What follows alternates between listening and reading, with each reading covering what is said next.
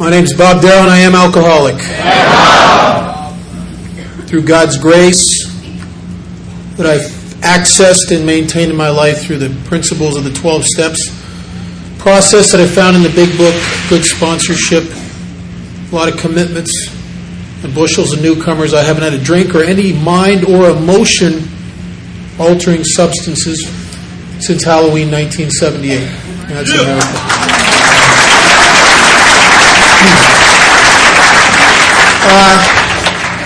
Uh, I, want to thank Ray and the members of the committee for the privilege of coming down here, participating in Alcoholics Anonymous. Uh, this is the this is the fluff, the icing on the cake.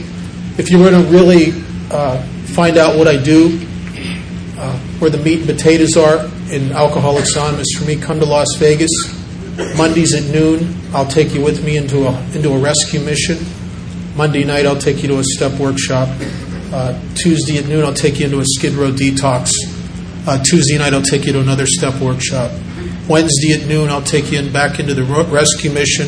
Wednesday night, if I could get you cleared, I'll take you into the county jail. Thursday at noon, I'll take you into back into the detox, and then Thursday night, I'll take you to my home group. The main meeting of the, the, all these other meetings are satellites of, and that's really the meat and potatoes for me. It's it's going to those hospital institution meetings and sitting with guys and helping them go through the steps and going through that book and listening to the fifth steps and, and the privilege of encouraging scared people to make amends that are frightening and watching guys get their kids back and uh, watch the lights go on as they start to sponsor people. And that's really the meat and potatoes. This is the icing on the cake here. This is great. That's what keeps me alive I wouldn't stay sober. I don't think we have a right to do this unless we're doing that other stuff, really. Uh, I have a sponsor. I sponsor guys. I step up to the plate. Um, it's my. I live in. I live in a city. We joke and we call it the hitting bottom capital of the world, Las Vegas, Nevada. But I'll tell you something. On the square, if you get it that your primary purpose, that your whole life has brought you to this point so you can be useful to guys who are sick like you're sick, Las Vegas is a gold mine. I'm telling you, it's a gold mine. I love living there for that purpose. Uh, there's an endless supply of 12 step work to do that keeps even the most self centered people like me out of myself on a regular basis. I want to thank Len for um, picking me up at the airport. He, we had a nice talk on the way over here. And uh, I, I, know that he's um, a really tremendous member of Alcoholics Anonymous, and he's helped an awful lot of people here. And AA really is the backbone of Alcoholics Anonymous here, and the people in AA really don't appreciate it uh, very well. Uh,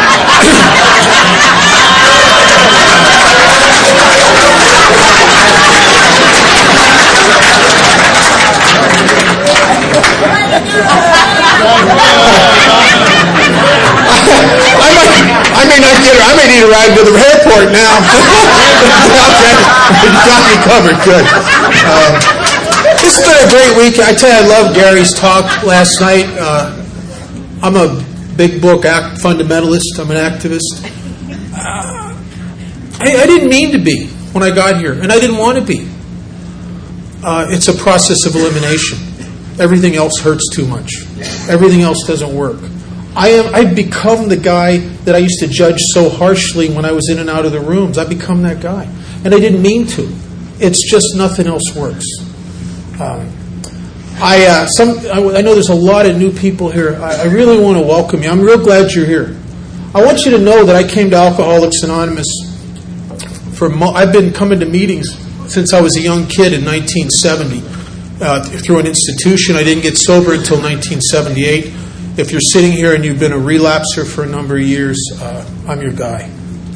There's only two guys here that I really care about that I'm, i have anything to say to, and it's the guy who can't get a foothold in Alcoholics Anonymous that you suspect that something's wrong with you that's not wrong with the rest of the people, because when you stop drinking, you're not like them.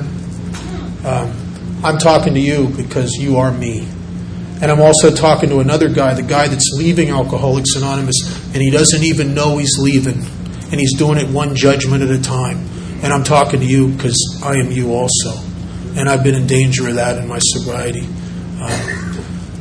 Uh, I came to meetings and I've come to meetings. Most of, I've gone to thousands and thousands of meetings, Alcoholics Anonymous, and I can tell you the truth. Most of the time, I don't really, I don't get it why I'm here. Uh, I came for years because I, I had to get things signed for the courts. I came for a period of time because I was in places that made me go to meetings. Uh, I came. Uh, I came for in, in this period of this last 26, a little over 26 years. I've come at times to see my friends.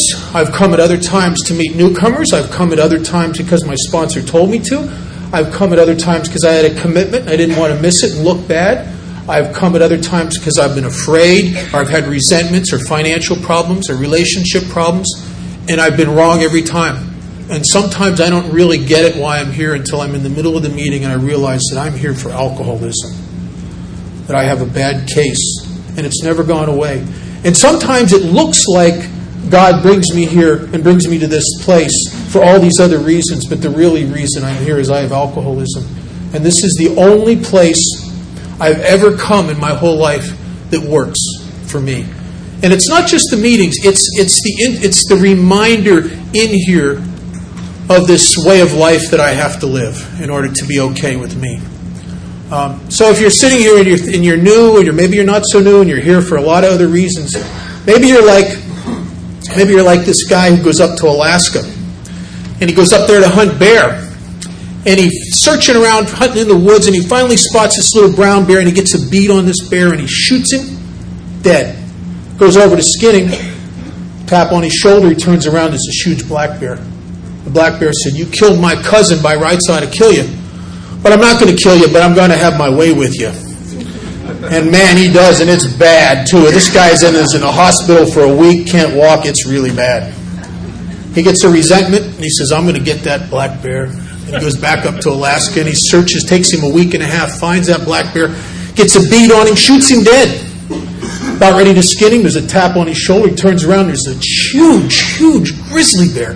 The grizzly bear says, You killed my cousin by right side to kill you but I'm not, but I'm going to have your, my way with you, and it's going to be real bad. And oh man, it was bad. This guy was in the hospital three weeks, couldn't walk for almost a month, raised his voice an octave. It was bad, I'm telling you.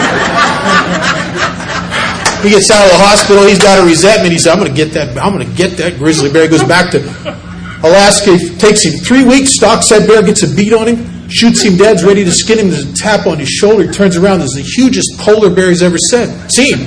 Polar bear says, uh, You're not here for the hunt, nor you? maybe you're not here while you think you're here. and maybe sometime in this weekend, you will hear something that will connect you here with a purpose you never knew you had. And we sometimes, I think, I think I, I treat my alcoholism as I claim my primary purpose. Um, Bill Wilson said something in his story. Bill was a tremendous visionary. He said that unless the alcoholic will enlarge his spiritual life by self sacrifice and continual work with other alcoholics, he will never survive the certain, mean they're coming, certain trials and low spots ahead. And I was given a purpose, and my purpose is it's not is to serve an ethic higher than myself. I'm the guy who served myself and my needs, my wants, my gratification all my life. And I came here broken, and you gave me an ethic and a service and a thing to serve that was greater than me. Uh, I, 1977, I was in a halfway house, and I'd been a chronic relapser by this time for since uh, 1970, actually. And this was the first few years I was in and out of Alcoholics Anonymous. I was kind of AA was like a foxhole for me, and I would just I didn't real I don't think I really wanted to get sober. I wanted to get the heat off, and I was in trouble in my life. I'm the guy that I go on a run and I can't shut it down when you're supposed to, and I always burn my life to the ground. Always, always burn it to the ground, and I come back into Alcoholics Anonymous to recoup. But the last couple years wasn't like that. The last couple years, man, I I'm just at the end of my rope, and I. Uh, I'm trying not to drink, and I'm, because I just I just destroy myself, and I've wrung all the fun out of it, and it's brutal now. And I'm in this halfway house, and I I'm sober about ten, maybe eleven months, which with untreated alcoholism of, for an alcoholic of my type, that is a tremendously long time. Because when I stop drinking, I get a feeling like I'm doing time. And I stop drinking and I become progressively more restless. This inability to be settled anywhere where I just, I just, I don't know where I'm supposed to be, but it's not here. And I, am irritable and because life and people especially just rub me the wrong way. I'm the guy when I quit drinking, I just become acutely aware of what's wrong with everybody. You know what I mean? And, and I get this sense of urgency to tell them. And if you're like that, it's uh, sobriety's a lonely business for a guy like that. And I'm chronically malcontent. I, I go. Through, I, there's something wrong with me that I just the shine of things wears off so quickly for me and nothing really rings my bell very long. I'm the guy that can see something, oh, this is it. That uh, ain't it. Oh, this is it. Oh, uh, that ain't it either. And I just go through life like that. Just excitement and disillusionment, excitement and disillusionment. And so I drink. And I drink because the, these emotions and my relationship to the rest of the world and the loneliness and the feelings of anxious apartness that I get as a result of being the judgmental guy that, that walls himself off from everybody else eventually backs me into a corner. And I'm in this halfway house and I'm sober, I don't know, 10 or 10 months maybe, or maybe 11, a long time for me being restless, irritable, and discontent. A long time with these low level depressions. A long time with a feeling of uselessness a long time with a feeling like abstinence is about is feels like I'm doing time. And I tough it out. I'm a, I'm a short fuse alcoholic.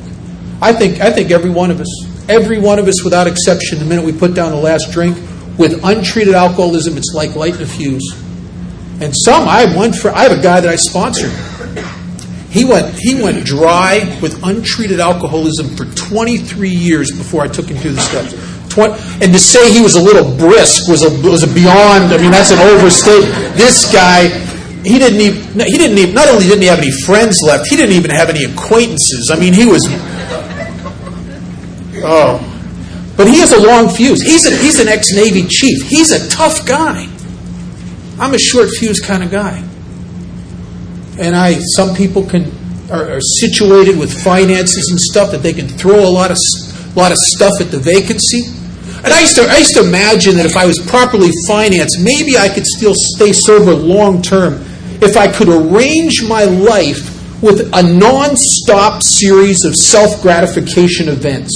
You know what I mean? Like a, a new $80,000 car every third day, a new Harley every fifth day, a new girlfriend every seventh day, a new house and their new trip. You know, if I could have just keep that stuff there, maybe I wouldn't have to get to that point where I, there's no longer anything I can put between me and me. But I always get to that point, and I get to it quickly, where I can't put anything between me and me, and then it's just me. And I've never liked that much. And my big secret is I ain't real happy about me, and I ain't really happy about sober, and I, I'm the chronic malcontent. So I'm in this place, and I'm sober 10, maybe 11 months, and I can't, I can't take it anymore. And I, I, I don't want to burn my life to the ground. I don't want to get in trouble. I don't want to lose my place to live. But I got to do something here. I got to. And so I called up a guy I'd been in the detox with, and he was back to drinking, and I suspected he was. And he lives a couple towns over. He lives in this little trailer, and he's telling me, he says, Man, you ought to come down here. He says, I found this rock and roll bar with great bands. He says, I got some Thai stick, and I, there's some good looking girls there. You know, I've been sober a long time now, 10 or 11 months. I've had about as much fun in sobriety as I can stand. And I'm, I'm ready. I'm over ready. So he's telling me about this. I'm drooling on the phone. Oh, man, this is going to be great. And I got a weekend pass out of there, and I got a plan. I got a plan because I'm still a victim of, of a, I'm a victim of an illusion. The illusion that I, under the right set of circumstances, if I really get behind it, I'll be able to control and enjoy my drinking. And what that means is that I'll be able to jumpstart the party and get back to the good old days, you know, when it was magic. And I'll be able to control it enough to keep the damage down to something I can live with. That's the illusion.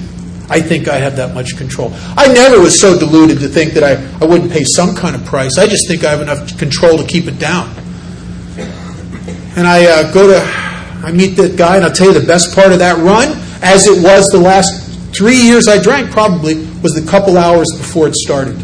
You know, the anticipation, it's going to be great. And I meet with that guy and we shoot down to this bar he'd been telling me about, and I'm drinking double shots of 100 proof Southern Comfort beer back because when, when you only got a weekend, you got to get downtown now. You need that 100 proof, right?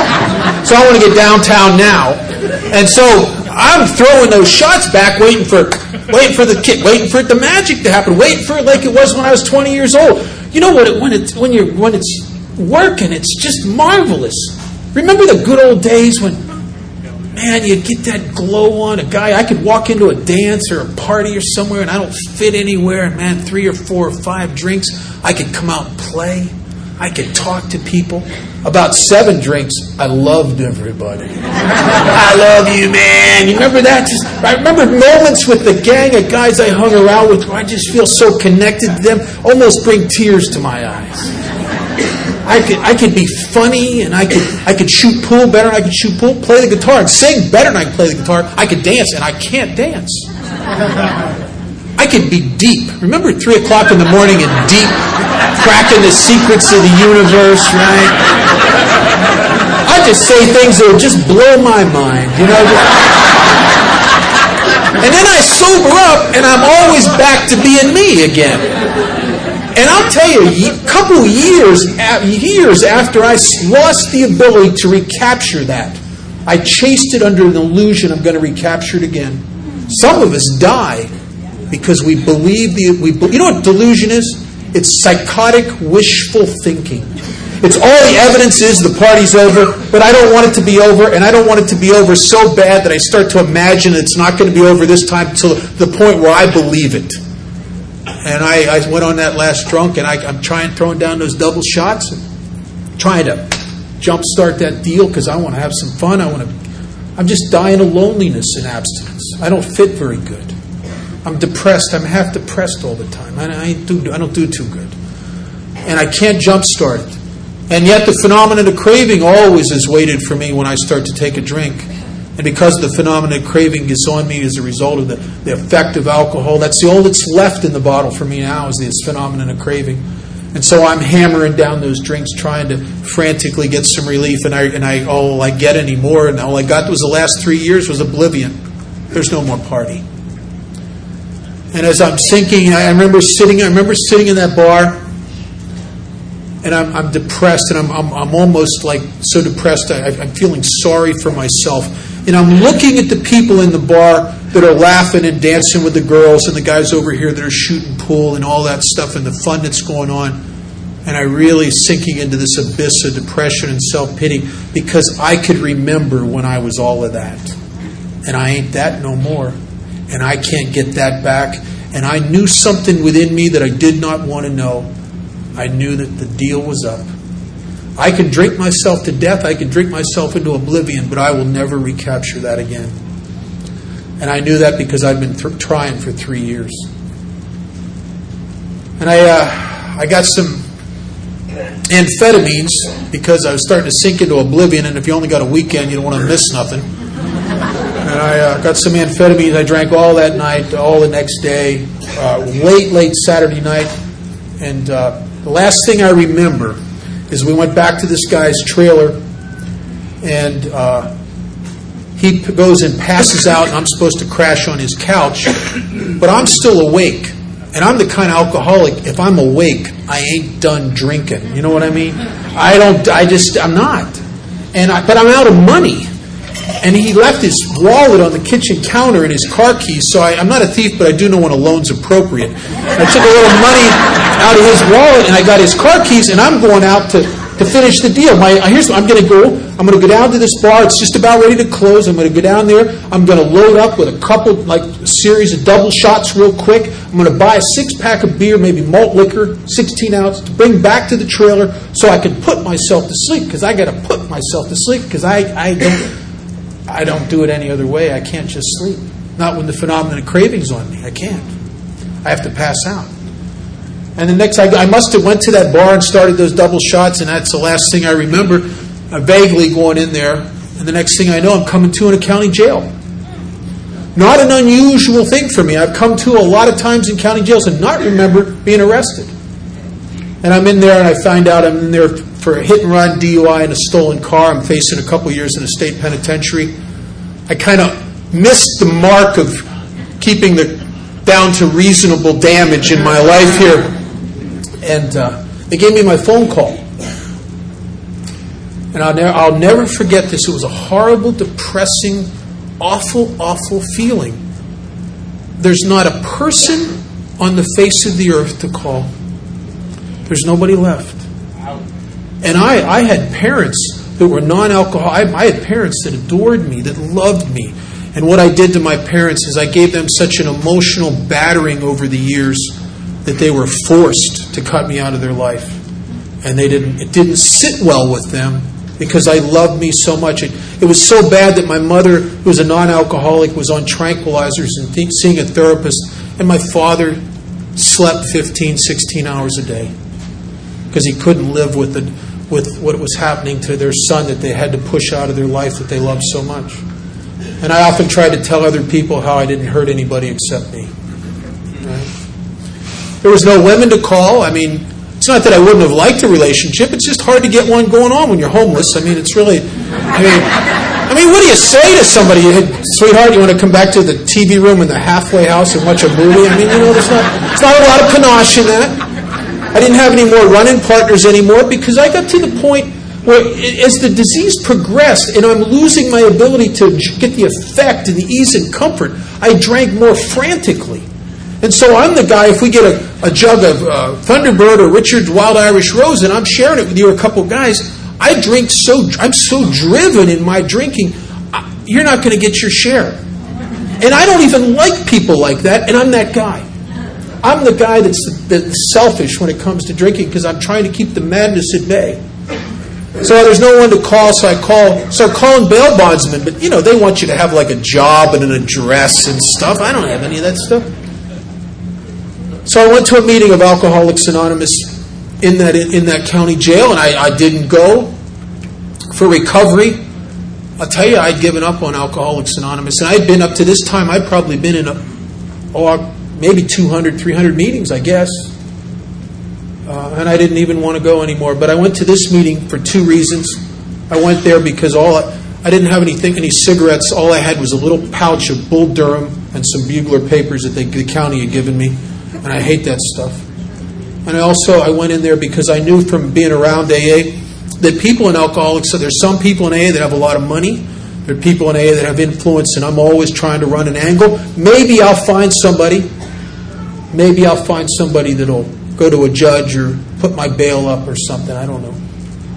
So I'm sitting in this meeting in this place, in this kind of classroom kind of deal, waiting for the do gooders from AA to come in. You know, they're always coming in places. It's not that I'm, I, and I'm not like them. And I'm not like them because I have, I have experiential evidence that I'm not like them, and it's primarily comes down to this. They quit drinking, and look at them. They're everything I'm not. They quit drinking and they're happy about everything. They're grateful. They have great success stories. They're just, they're, they're happy and sober. I know happy, I know sober, I don't know happy and sober. And I, uh, I'm just, I don't think I have alcoholism. I don't know what I have, but whatever I have, it's not the same thing that's wrong with these people in AA. Because I quit drinking and I, I go to your meetings and I'm not anything like you in here. So I'm sitting in there, and here comes the do-gooders from AA, and leading the pack is a guy named Woody. And I, oh, I knew Woody. I didn't want to see Woody. Woody's, Woody used to bring the meetings into the detox I was in. Woody used to bring meetings into the halfway house I was in. Woody was one of those guys in AA that I just, I tell you, I couldn't stand him. Woody's the kind of guy that sit in the back of the room and judge really harshly. Woody's that kind of guy that that talks about the steps and God. And he's grateful for everything, and he just everything's funny to him, and there's nothing funny about nothing, you know. And here he comes, and on a good day, when things aren't really that bad in my life, I can kind of ha- handle a guy being around a guy like Woody, but this is not a good day. and here he comes, and it, so I go up and I shake his hand. I said, you know, I'm, I went into some little spiel. I don't know what I said to him, you know, something along the lines of, uh, you know, I'm sorry I let you and the guys in AA down, or like I imagined everybody in AA went into mourning because I drank or something. I, you know, I remember apologizing to him, and I, I started telling him I had these plans, and I started telling him about the plans about getting out of there. And I asked him if he'd help me. Do you know anybody that can help me get out on bail? And I'm going to beat this, and I'm going to get into a good halfway house. And I started telling him, not like that one I was in. I started telling him what was wrong with the one I was in. And, and I was going to get some. Uh, go. They used to have money for alcoholism then, for voc rehab money that would pay for you to go go to school from the government. I was telling about my plan to do that. I'll be a maybe I'll be a doctor or a lawyer or something, you know. And Woody's just shaking his head, looking at me. And what he says to me, he says, Kid, who are you kidding?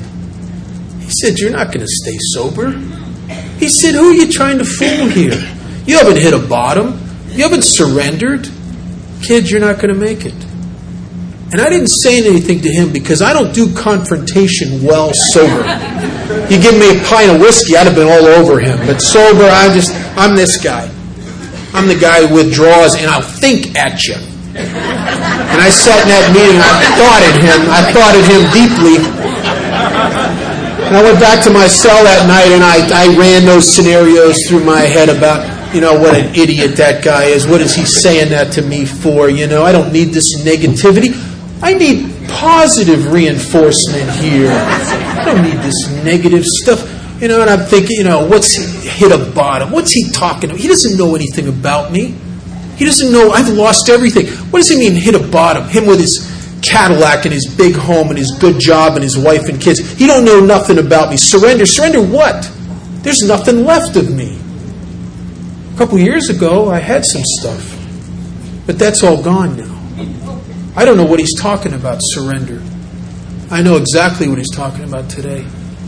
What he saw looked at me the way I've looked at probably over a thousand guys in institutions that I've been involved in nonstop for a little over 26 years. I've never gone to less than two H&I meetings a week. And I see myself in those guys every single week. And what Woody saw is he saw a guy that was dying of alcoholism, that had, that had repeatedly and continually burnt his life to the ground, and yet was insisting on being at the helm of his own ship, in spite of what was happening to him. And I said, well, I couldn't see that. And I didn't know when Woody said surrender. I, I surrender what? Surrender what? There's only one thing I have to give up. And I believe this with everything in me. One thing. And it's the hardest thing a guy like me will ever surrender and give up. And it's not the house, it's not the job, it's not the relationships, it's not the family. I, I've seen guys surrender, give the thing up, and they're still making six figures a year and have big homes and never went to jail or nothing. And they can surrender that one thing. And then there are other guys that can't. And they'll go all the way down past where I went, and they'll be the guys that I know I've known over the years that drank themselves into oblivion in some cheap hotel somewhere and then they threw up while they were passed out and they drowned in their own vomit, or the guys that hang themselves or overdose on drugs or get shot in robberies that get out of control. Nice guys that would never hurt anybody, you know, and they go in there and they pull a gun at the wrong time and shoot somebody and then they get shot. And it just gets away from them because they can't give up the one thing. And I didn't know what that one thing was until I heard a guy named Chuck, Chuck Chamberlain, talk in early sobriety. When I heard him talk, I realized that this one thing, had, I, it had been surrendered within me coming off my last drunk, and I didn't do it. It was really surrender. I was surrendered by the bottle. And what that thing was, was my judgment. In step three, when it says we made a decision to turn our will and our lives over to the care of God, I didn't know I, I didn't know what they were talking about. I know what I try, and I'm the guy who tries to turn my life over to God, and I think my will's with it, but I don't know what my will is, so I'm retaining my will. And it wasn't until I heard an attorney say this. He said, "You're, you know, he's talking about wills." And he said, "You know what your will, your last will is, don't you? It's your last judgment. You judge these people to be idiots; they don't get nothing. These people you judge to be good; they get something." And what I'm doing is I'm I come into Alcoholics Anonymous and I, I try some of the stuff you suggest. I'm trying to turn my life over to God, but I'm retaining my will. And if you do that, it's like God, here's my life And there's a list coming of how it better go. Because I still, I'm the great I am. I'm the guy who knows. Right? And I, uh, I didn't stay sober and after I got out of that county jail. A kind, kind judge uh, sentenced me to two years in a state penitentiary and then stayed the commitment. He said that if you get good PO reports, good UAs, make the restitution, do everything you're supposed to do, you come back in front of me in a year. And if you've done all that, we'll reduce this down to a misdemeanor and you'll be all right. And if not, you're going to go do the two years. And I'm in this place called the Ark House, which is, it's not even a treatment center, really. It's a homeless shelter for, run by a member of Alcoholics Anonymous on the north side of Pittsburgh, a guy named Chuck, Chuck Kay. And I'm in this place and uh, I'm hanging on, and I'm hanging on, and I'm hanging on. I'm not drinking day in and day out, and week in and week out, and month in and month out. And I'm just getting it up to here. See, I'm the guy that when I stop drinking for all practical purposes, that is when I begin to suffer from alcoholism. But it's such a subtle suffering that it, it doesn't make any sense. And, and I spent I spent a lot of time in therapy with some great psychiatrists, but it never touched my alcoholism. I take I took all the medications that were available at the day, and it never did anything except eventually gave me just enough relief to hunger for more. And eventually set off the phenomenon of craving. Or at least the obsession for more of an effect. I tried all that stuff, and I, I don't know what's wrong with me. But when I stopped drinking, this restless, irritable, and discontent thing that Silkworth talks about, the problem with that for me is it's not big restless, big irritable, big discontent. It's subtle. It goes right below the horizon. And it's just a slow emptiness in here that just gnaws away at my resolve not to drink. And you know what it's like? It's, it's I, I saw this movie one time about this guy who was an American spy and he got captured by, I think it was the Chinese. And they're trying to torture secrets, some kind of information out of this guy. And they've beaten this guy with rubber hoses and, and you know for, for days. And this is a tough guy. He won't tell him nothing. And then finally, this little doctor, this little Chinese doctor, comes into the room and he says, he says, Oh, he says, I give you Chinese water torture, you tell me everything. And this big macho spy says, Water torture? What are you going to do, Doc? I ain't telling you nothing. He says, I drop a drop of water on your forehead every few seconds, and you tell me everything. The guy says, Doc, Doc, you hit me with rubber hoses for a week now. Didn't give you think a drop of water? Hit me with hit me with a fire hose. Hit me with buckets of water. Go do it. Do your best. He says, No, no, one drop. And hit, he hits him with that first drop as he's strapped in that chair. And he laughs it off. Can't hit me with another. No, nothing there. After a week, he'll tell him anything. And that's the way my alcoholism is. It doesn't make any sense to me. This malady of my spirit, that this thing that comes over me when I stop drinking, no matter how tremendous my resolve is to not drink anymore, no matter how much I get it, that it is a bad idea, that I will burn my life to the ground because I know I have the phenomenon of craving. I know I have the allergy. But the knowledge of having the allergy and the phenomenon of craving never has helped me. I have drank knowing all about that. Because I got a malady of my spirit that always drives me back to drinking. The book says there comes a time when I have no effective mental defense against the first drink the memory of the suffering and humiliation of, of that last run have no effect on me at all. It just goes into some kind of blind spot where I can't see it anymore. And all I can see is the illusion the illusion of maybe there'll be some ease and comfort in it again, like there was when, 20, when I was 20 years old. And so I, I'm in this place and I'm not drinking for as long as I can take it. And I went on my last run. And my, I, I, went on the last run because I didn't know what else to do. I thought uh, I'm gonna, I'm dying here, and I feel like that sitting in the middle of the rooms of Alcoholics Anonymous, going to meetings, and I'm dying here. I used to get this sick, sick, lonely feeling in AA, like it was all of you, and then there's me, and all I can do is pretend here and I know I'm the phony guy. I try to talk about being happy and being everything that you are, and I know I'm the phony guy here. Because nothing has really changed within me. And I can't take it anymore, and I go on my last run, and I now I'm facing two years in a state penitentiary, and I have no place to live, and I'm living in this park. And I don't want to do this anymore. I got to a place that it talks about in a vision for you where you can't imagine life with it anymore because I can't jumpstart the party. And yet I can't imagine life without it either because abstinence is just, it's, it's such a depressing, lonely place for me. And I feel like I'm stuck. And so I went to a bridge with a bottle of Richard's Wild Irish Rose to take my life. And I'm not a suicidal guy, but if drinking sucks and not drinking sucks, suicide can start to look like a good idea to me because it doesn't look like there's door number three. And I've been, and I don't get that AA is door number three. I don't get that because I've been to AA meetings, and I don't think that I don't think that you have an answer for me. I remember one time in a halfway house saying that I was just so depressed and bored, and I just feel awful. Saying to this old timer, "What do you do for fun here?" He says, Oh, we go to a lot of meetings.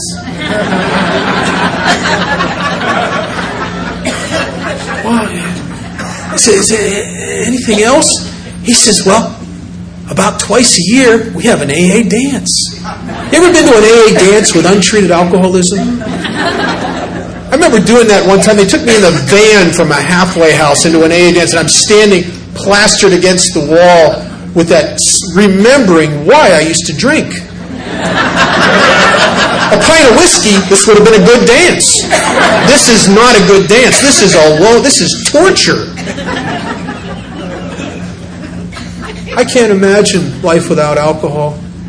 And I can't imagine life without it. You know, if AA to me had good news and bad news, the good news is that maybe if I went to thousands of these stupid meetings, I'll stay sober the rest of the life, my life. And the bad news, I'm going to live a long time. So I went to this bridge and I'm just I'm just done. I don't I just want this to stop. I just want it to stop. No more. But I'm a coward. And I've always been a coward. I can talk a good game and I can act tough in, in the jail cell, in the cell blocks and on the streets, but I've always been a coward, really. And I'm af- I'm afraid. I'm afraid I'll, it'll hurt or something. I don't know what I'm afraid of. I just, the very last moment, I, I can't jump, and I slam my break, break my hand on this piece of metal on that bridge, and I started sobbing uncontrollably, cursing myself for being a coward. Little did I know that that was my last run. Would have never occurred to me. Little did I know that, uh, as it talks about, as Bill talked about, I was about to be rocketed into the fourth dimension of existence. I didn't know what that was. You know, I I, I, sponsored this bright guy who's a professor, taught astronomy and uh, biochemistry and, and physics, science teacher. And I said to Rob, I said, Rob, what's this fourth dimension? That sounds kind of science fictiony. What's that about? And he said to me, he says, well, a lot of physicists recent this this uh, started coming up with the theory that there was four dimensions. He says, actually, now we think there's even more than that. But Einstein and some of those guys said there were four dimensions. He said, in the beginning, they used to think that there was three dimensions: the dimension of width, uh, the dimension of height, and the dimension of depth. And he said, Einstein said the fourth dimension was time. So, being a self-centered alcoholic, I thought, well, yeah, yeah, yeah. Well, what's that have to do with me, really? And Rob said, Well, maybe you've spent your whole life worrying about the past or anguishing over the future. Maybe if you were to enter the fourth dimension, you'd hear this loud pop as your head came out of your butt and you just show up in your life all of a sudden. And, and that's why the old timers, when I was new in sobriety, in this in this struggling to put the steps in place in my life, which is is a very painful process for a guy like me. And it's a very painful process, this staying sober and before you turn the corner. It's a hard deal. And the new I'd go to my first sponsor, and I'd be crazy. I'd be nuts, and I'd just be spewing out all these things I'm afraid of, and this is going to happen. And then by next week, and then uh, I'm probably going to go to prison. And he'd say to me, he'd say, "But right this second, this moment, is everything all right?" Well, yeah, yeah, but by next weekend, no, no. He said, "No, this second, is everything all right?"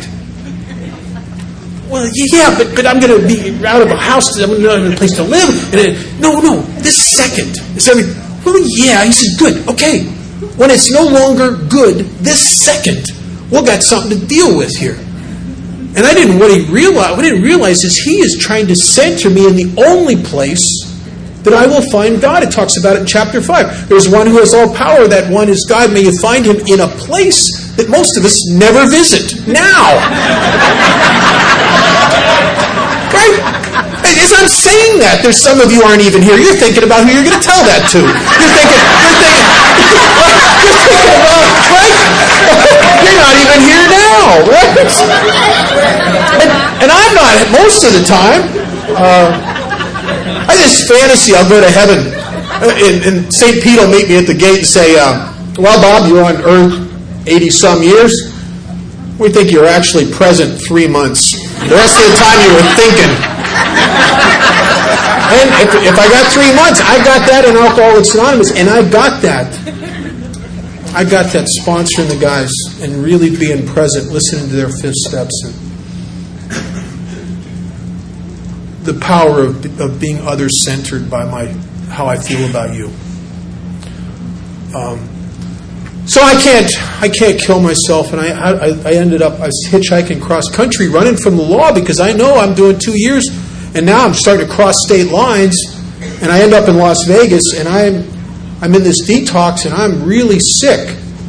And after they dried me out a little bit, they let me go to the AA meetings in there, and something had happened to me in that hospital. And I'll, I'll tell you, I don't talk about this too much because I'm not, I'm suspect of the experience.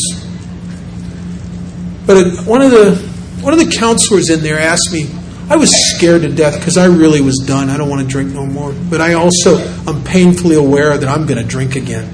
I'm getting it. I'm getting it of this. Le- I'm getting powerlessness on a level I never suspected. It's bad enough to be powerless over alcohol once you start drinking. I got that years ago. Now, what's horrifying to me is I get it that I'm the guy, even when I make up my mind, really this time I'm never going to touch that stuff, that it's not, that, I, that it's just a matter of time. I always go back to it alcoholics of my type with untreated alcoholism, the question is never if I will drink again, the question is when. And some of us it's 10, 15, 20 years, but the question is when.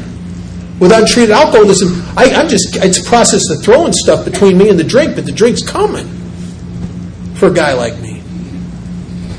Unless I have a spiritual awakening and stay awake, which is a hard thing to do. I'm a sleepy kind of guy. I am. I get just me. I get me right on here. Um, so I'm in this place, and I going to the meetings of Alcoholics Anonymous, and I'm sitting there. Now you got to understand, I've been going to meetings for seven and a half years. But I'm sitting in these meetings, and for the first time in my life, I'm sitting there, and you know, I have this judgment thing that, that I, this thing in my head I can't shut off. I couldn't hear anything in the meetings because I can't I can't stop running a dialogue over top of what the people are saying. I'm really listening to my thoughts more than I'm listening to them.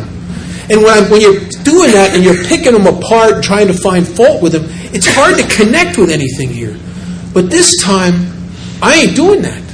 This time, I'm just sitting there and I just so demoralized. I, I'm open. And I found myself sitting there and nodding my head as I'm listening to him and thinking secretly to myself, my God, I'm like that. I'm like those people. I, I drank like that. I failed like that. I, uh, I hurt like that. And yet I looked at these people and they weren't like me anymore. They were, they were those guys that were happy and sober. And this counselor said to me, she said, she said, so how you doing? I said, oh, I'm doing great. I was doing terrible.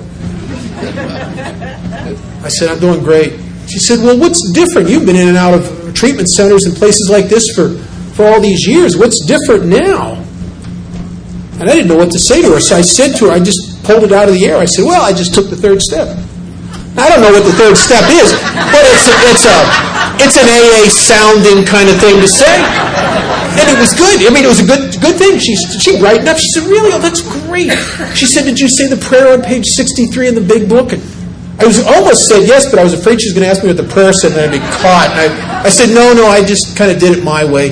Then she gave me this look like like I wanted to see if I'd spilled something on myself. You know, this, this look. And I, I didn't think nothing of it. Moved on and I'm in this. I'm in, sitting on my bed one day, and they're getting ready to dis- discharge me, and I am terrified because I know I'm going to drink again. It may not be the day I get out. Maybe I'll put it off. Maybe if I'm lucky and I, I, I can put it off a couple months. But I know the truth. I don't have what it takes. No matter how much I make up my mind. This whole thing about just don't drink no matter what. Man, if I could do that, I wouldn't be here now. Really? But I am not that guy. And I start. I I'm just. I'm just so demoralized. I remembered for some reason she said page 63, and I opened the big book to page 63. In the middle of the page is this prayer, and it's. It's not. It's a funny kind of prayer. It's got those old ancient words like thee and thou and all that stuff. And I started reading. I don't get it. It's, and then there's a line in the middle of the prayer. It says, "Relieve me of the bondage of self." And when I read that line, something happened to me, and I can't even put it into words. I and I threw that book across that hospital room and I started sobbing. And I guess on some level that I wasn't even consciousness, conscious of, I guess I must have known that when I said relieve me of the bondage of self, I started, I guess I knew that the reason I will drink again and the reason I will probably take my own life and the reason I burnt my life to the ground and I continue to do that is because of me and I can't get away from me, and I can't change me, and, and not from a lack of trying, but I can't. And I've been to the best psychiatrists, I've tried the medications, I've tried religion, I've tried churches, I've tried I've tried those weekend seminars that just change your life for about two weeks. And I started sobbing, and from I got fell down onto my knees, and from the bottom of my heart, I, to a God I don't even, I suspect, I don't even know if it's there or not. I begged something to happen. I begged this God for help. And something happened to me, and I don't know, I don't know what it was. I, I'm suspect of the experience. It may have been, it may be a combination of extreme repressed emotions and DTS. I don't know. Or maybe I had some kind of spiritual deal. I don't know. But I'll tell you what came out of the experience was a knowledge that if I could throw myself into Alcoholics Anonymous as obsessively as I threw myself into drinking and trying to arrange life to suit myself, that maybe I would be all right. Maybe I could survive this thing. And I got out of that hospital and I started going to, I, went to 15 meetings a week. And I went to 15, and, and, when I'm not in a meeting, I'm in a coffee shop with somebody talking about Alcoholics Anonymous. And I'm doing that because I can't be by myself, right? Because I'm with myself, I'm in the presence of somebody that ain't real big on me. I got this mind that just won't leave me alone. It just it just just starts crazy. And and my thinking is not it's not you can't even tell anybody about it because it's so it's so childish and pathetic and stupid, but it never lets up.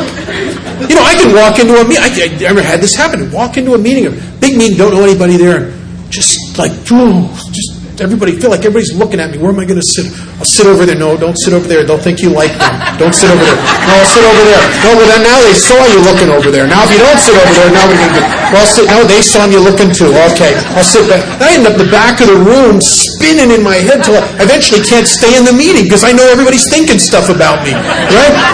Just crazy stuff. I I used to get. This will sound ridiculous. I tell you, my first year of sobriety, I was dying of cancer seven, eight hundred times. I'm not. That's not exact. Every time I get an, every, I don't get headaches. I get brain tumors. You know, I just.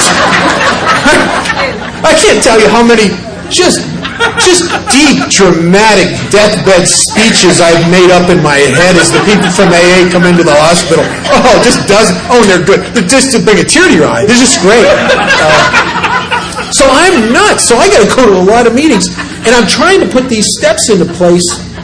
And I, I got sober at a time that I think of as the Dark Ages.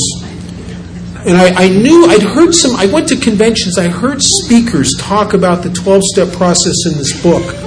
And yet I lived in a community where everybody's trying to work the steps out of the 12 by 12. And I tried my first couple years.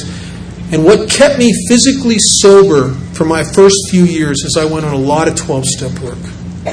And I went on a lot of 12 step work. And I got real involved in the fellowship. And I'll tell you something you work with enough other alcoholics, it may not get you, it may not do what you need to have done, but it can keep you physically sober for a long time. And I had an experience, I'm trying to. I'm the guy that when I, I am prone to deep, deep depressions. I had a psychiatrist one time. Two, I actually had two psychiatrists tell me I'd probably have to have some kind of medication all my life. And I stand before you and I have taken nothing, nothing in all these years. But, but that, I'll tell you, that requires a, a, a high level of involvement in three things in trusting God, in cleaning house, and in helping others, especially, in order to be relieved of the bondage of self.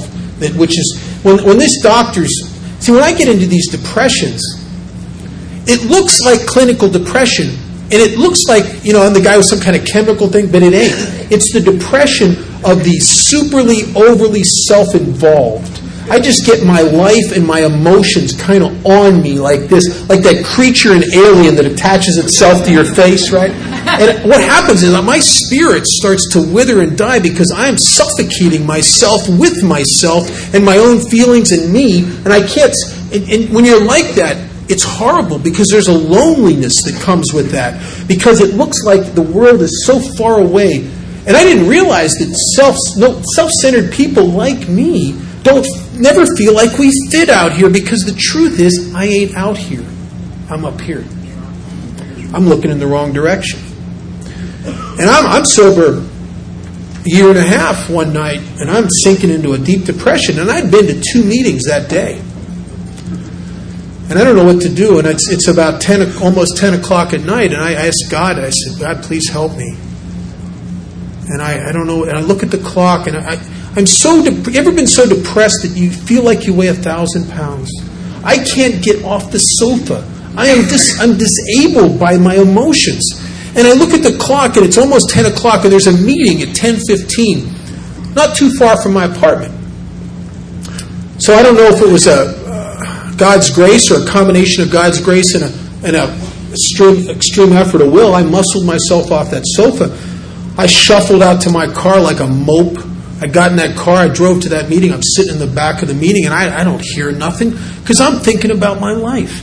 I'm still a victim of a delusion that I can wrest happiness and satisfaction out of this world by managing well, which means I will think myself to some level of betterness, right? If you ever try to think yourself out of a depression, it's like trying to dig yourself out of a hole. You just go deeper, and the more I ponder my life, the bleaker it is. The more, you know, you get into that, everything looks just terrible, and the job I got's never going anywhere, and I'll always be alone, and I'll never get laid, and I'll never have anything, and nobody will ever love me. And, and, when it's, it's, and I don't know what it is about me that when I'm depressed like that and really self-centered, I want I have this compulsion to draw conclusions about my life, and they're depressing conclusions.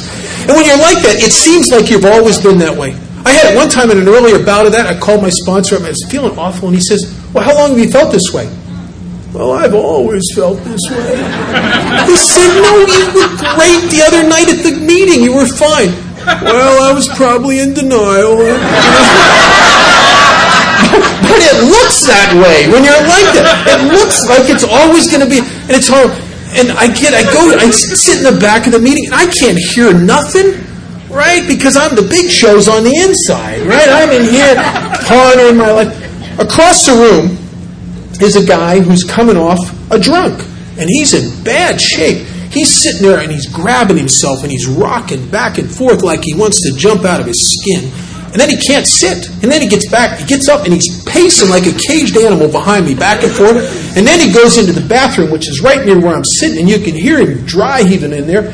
And I'll tell you, this guy's annoying the crap out of me. I'll tell you, I, I, I got problems here. I'm just, I'm trying to figure out my life. I, I have this illusion. I'm about to figure it out, about to come to some kind of deal. And, and this guy's just distracting me. And I, the meeting's over. I've heard nothing in the meeting. And I, this guy, Charlie P., is the secretary. And I stay after, like, because I've been trained to do service. And I stand after, and I'm trying to set the chairs up with with Charlie, and, and him and I are the last two guys to leave Duffy's, and we're standing on the front uh, front of the thing, and he's locking up, and Charlie's on his way to work because he's got to work the uh, graveyard shift, and and I'm looking over, and this guy who's coming off the drunk is laying on the ground in front of my car. I will have to step over him to get in my car and go home and finish thinking, right? Which which I would have done, except Charlie's there. And Charlie's going, oh, what about this guy? You know, and Charlie's got a big mouth. If I step over this guy and go home, he's going to tell everybody in AA what a lousy member I am. So I go over to him and I say, you know, how you doing? And he's a he's a mess. He's peed his pants and he smells and he's pitiful. And he doesn't have any insurance or money. And he, there's no, at this time in Las Vegas, they, they hadn't opened the West Care detox yet. And there was a period of a little, maybe a couple years where if you didn't have insurance or money, man, you were in trouble because there was no there was there was a care unit, but they only took you had to have big time money and stuff to go in there. There was no place to take these guys except there was one alternative. There's two alternatives. You either had to sit with them 24 hours a day for a couple days, give them a shot of whiskey about every hour, which I wasn't in a position to do. I had to go to work in the morning, and there's nobody I could get for backup. Or you could take them to the county hospital, but it was it was tedious because you'd go down to that county hospital, as I've been on many occasions with these drunks, and you'd sit there and they'd make you sit in that waiting room for five, six hours sometimes because they, they don't want to deal with these guys. Now, they have to because they get some government money, but they don't want to because they know it's a waste of time. There's people that are really dying here. These guys are probably going to be back in two weeks anyway. You know, they don't. They treat you like a redheaded stepchild. So I got this guy in my car and he smells, and I'm driving down to the deep, down to the hospital, and I'm thinking to myself, Jesus Christ, isn't it enough that my life is crap? I gotta do this stuff. You know, doesn't anybody else step up to the plate here in AA except me? You know, I'm going to have to. I'm going to. Be, I'm not going to get any sleep. I'll, I'll, go to work in the morning. I'll have a bad attitude. I'll probably get fired, but it's a crappy job anyway. You know. But I ain't saying that. I'm just thinking it. I get down there, and we're sitting there, and he's talking to me, and I'm giving him cigarettes, and I'm getting him orange juice and putting sugar in it and giving it to him because there wasn't any honey. And, and he starts to tell me about himself. And he starts to tell me about the shame that he can't drink away anymore from what he did to his mom and dad who really loved him. And he tells me about how much he's thought about committing suicide, but he's such a coward and he can't do it, and how much he hates himself. And then he says something to me that really gets me. He says, I don't even know why you're wasting time with me. He says, I'm not like you people in AA. You see, I always drink again. And he's telling me about me. And I sat there in summertime in the wee hours of the morning. I fell in love with this guy. I don't even know why, really. I, there's nothing he could ever do for me. I mean, he has nothing he could ever give me.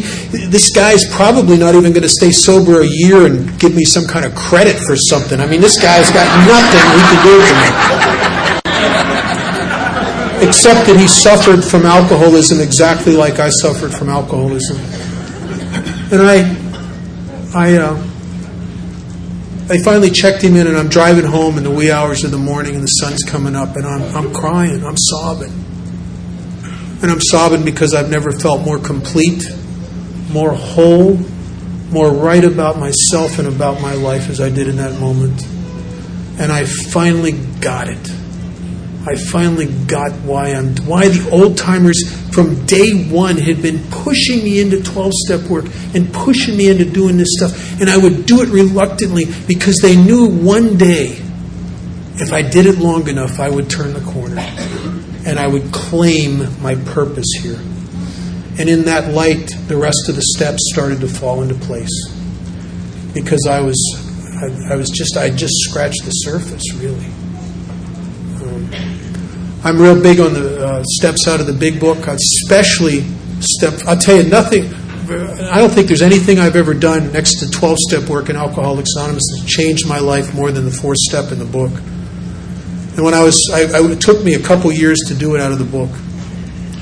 And the part that changed my life the most is a part that it doesn't seem like two parts that people don't talk about that much. You know, in the resentment section, it spends a whole page. It gives you seven death threats on page 66.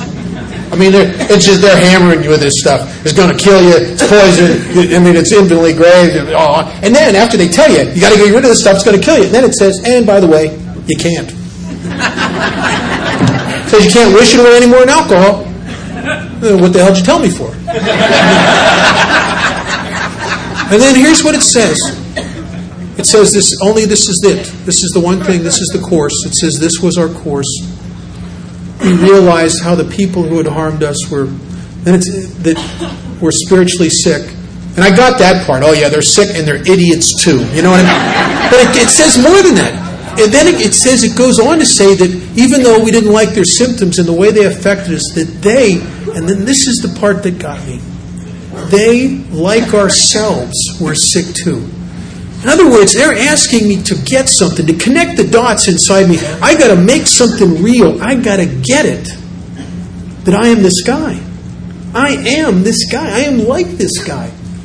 I have to get off my high horse of judgment, stop playing God, and really put myself in their shoes and understand if, if I was afraid like they were afraid, if I was raised like they were raised, if I had everything going on inside of me that's going on inside of them, and at times I do, how I easily, easily could have done to another human being what they did to me. And then all of a sudden, all the superiority and the separation starts to go away because of what I'm looking at is I'm looking at me. Maybe me on a bad day, but I'm looking at me. And I start to see how this person is like me. And when I did that with all those resentments, what happened is I started to dismantle the judgment machine that was inside of me. The thing that kept me from allowing God to have my life. See, in the, in the, th- in the section between step three and step four, it talks about step three can have little permanent effect unless at once followed by a strenuous effort to be rid of the things that have been blocking me. See, I am blocked from turning my will and my life over to the care of God until I dismantle the judgment machine, the thing that has me with a death grip on my own life that's keeping me like this from you. Right? Until I dismantled that, I'm the guy that's, that's constantly giving my life to God and think I'm taking it back. I ain't taking it back. I never gave it to Him. I still got it. I'm still playing God. And when I tell you something, uh, this that nothing, this amazed me because I all of a sudden I started to the, exact nature of my wrongs was really how wrong I had been about my mother and father. I blamed them for a lot of stuff, and they never did anything out of line. They loved me. All the women in my life that I judged so harshly, and the bosses and the police and the people I had worked with, and I built cases against all these people. And when I stood in their shoes and I looked at it from an other centered rather than a self centered perspective, and I saw it through their eyes, man, the world changed for me. And I've never been the same since. And then the last part it says, disreg- um, it says disregarding the other person involved entirely. I had to push. I, I am a master at finding something wrong with you and hiding my behavior behind it. That's one of the most dangerous things that we say in Alcoholics Anonymous, in my view. And I said this for years and didn't realize, and I kept started feeling bad about it. So we say, "Well, I'm looking for my part," no, because if you're looking for your part, this is a whole, this is a part, there's another part. So if I'm looking for my part, I'm still the back of my mind holding on to the idea they got a part too. And I didn't get why I was out of line with that until I'm dealing with a guy I've sponsored who who tried to make an amends to someone. He's talking about, well, I cleaned up my side of the street. And he wanted, he was pissed because they didn't make amends to him. Because he still hung on to his part. Their, that they, it was his part and their part. The book says, doesn't say anything about part. Disregarding the other person involved entirely. We resolutely look for our own mistakes. We don't even consider them. And for the first time in my life, I had to look at my own behavior, not in the light of what wrongs they'd done. But let's imagine, the book says we, we were prepared to look at it from an entirely different angle. Am I really willing to do that? Am I, am I really looking to, willing to look at what kind of a son I was on its own light and not hide behind the indiscretions of my parents and their imperfection? See, I was the kind of guy, if I, if I worked for a guy and I caught him doing something wrong, that was justification to steal from him. If I was in a relationship, I could find something wrong with you, or maybe if I, if I, oh boy, if I caught you cheating on me, or even looking like you were cheating, that was a, that was a pass to go cheat on you about 10 times. I mean, you know what I mean? I use that as just, and then I could feel justified. And the book's asking me to look at my own behavior in its own light, and I can't hide behind the wrongdoings of others. And for the first time in my life, I started to take the responsibility for who I was. And I started to clear away the things in me that had been blocking me. I didn't know from God it looked like I was only clearing away the things that blocked me from you. But I tell you, a funny thing happened. As I cleared away the separation between me and you, God showed up. He showed up. There was an old, there was an old poem in the grapevine. It's kind of corny poem. It said, "I sought myself and could not see. I sought my God, he eluded me. I sought my brother, I found all three. And a funny thing happens is as I got closer to you and I reduced the separation between me and you, is that I started to find God in my heart.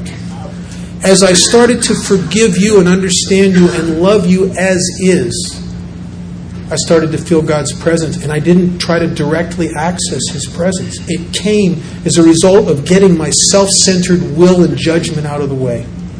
God showed up. And I. Uh, I am like just like Bill Wilson. I'm I'm constantly haunted by worldly clamors that keep coming back in here and fears and I just went through a thing. I, I was crazy for about a day and a half this week. I made a decision based on self and got into this one stock in the stock market for a, oh, a lot of oh my god. Just, and I went upside down a, a lot of money in like a couple days. I mean, a lot of money. Uh, but, you know, the truth is, is I'm all right. Uh, the truth is, that stuff doesn't make you whole. I mean, if, if, if, if money and material possessions were a treatment for alcoholism, then rich people wouldn't be blowing their brains out in mansions from alcoholism. But the truth is, in the, the demographic of, of alcoholics that commit suicide it's the highest are the ones that are very wealthy. There's only one thing that keeps me centered here, and that's a God in my life that I trust. And I basically come to the table with that because I get it, I can't trust me. I clear away the stuff between me and you, and I claim my purpose, which is to go out and help people just like me. I'll tell you a quick little story. I was up. Uh, I'd like to talk a little, about a minute about amends. I'll tell you. I, I get to. I don't know what it is about me. I attract a lot of people to, that come and ask me to sponsor them that are sober a long time, over 20 years, and their their life is like really upside down. And some of these people make a lot of money, like over hundred grand a year, and the more money they make, the broker they get, right? And they, they see the the trappings and they think that I'm going to teach them how to manage money or make more money or some crap. I know that's their that's why they ask me. And then when we start getting into the steps, it's always the same thing.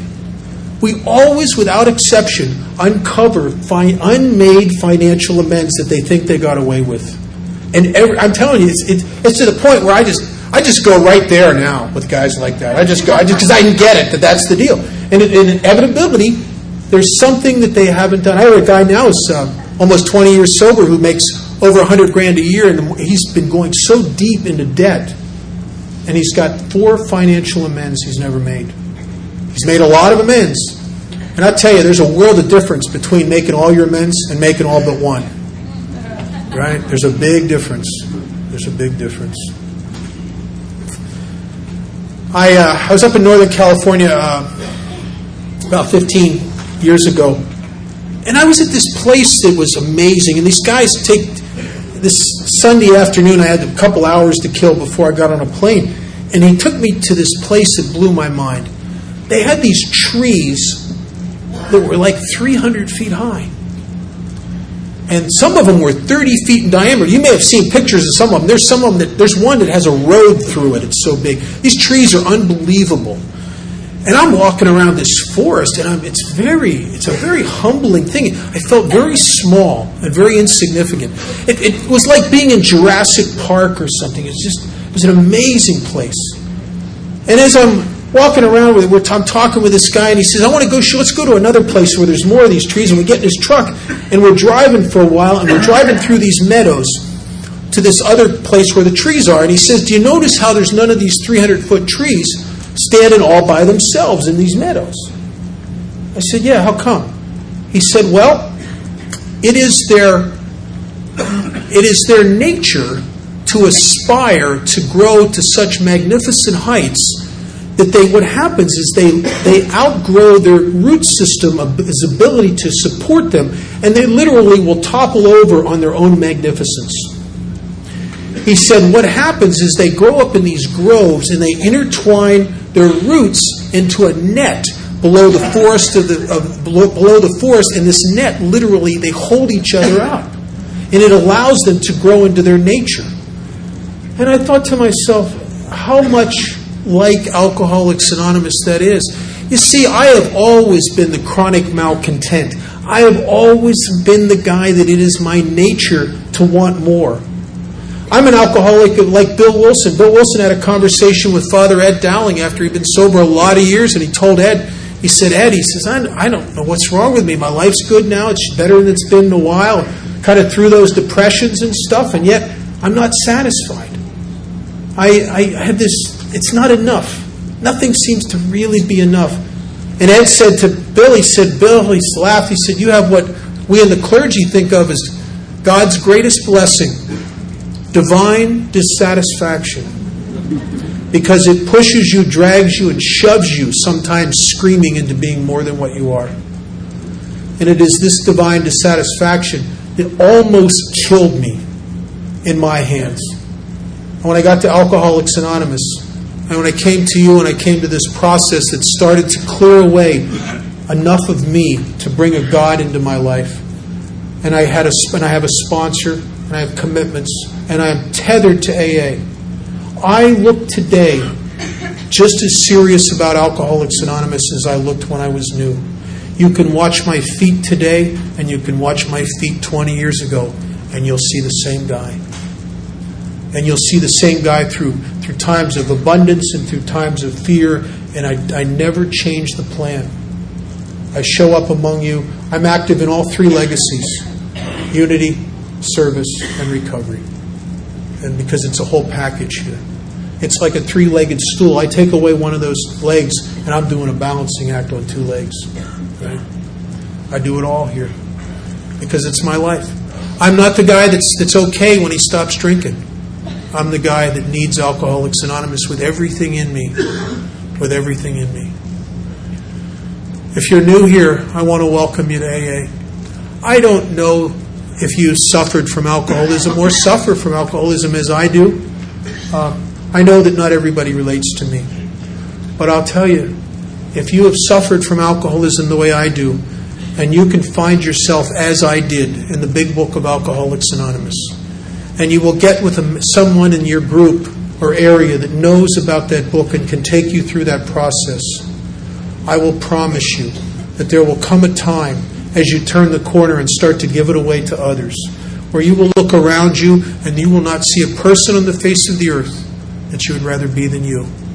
Thank you for my life.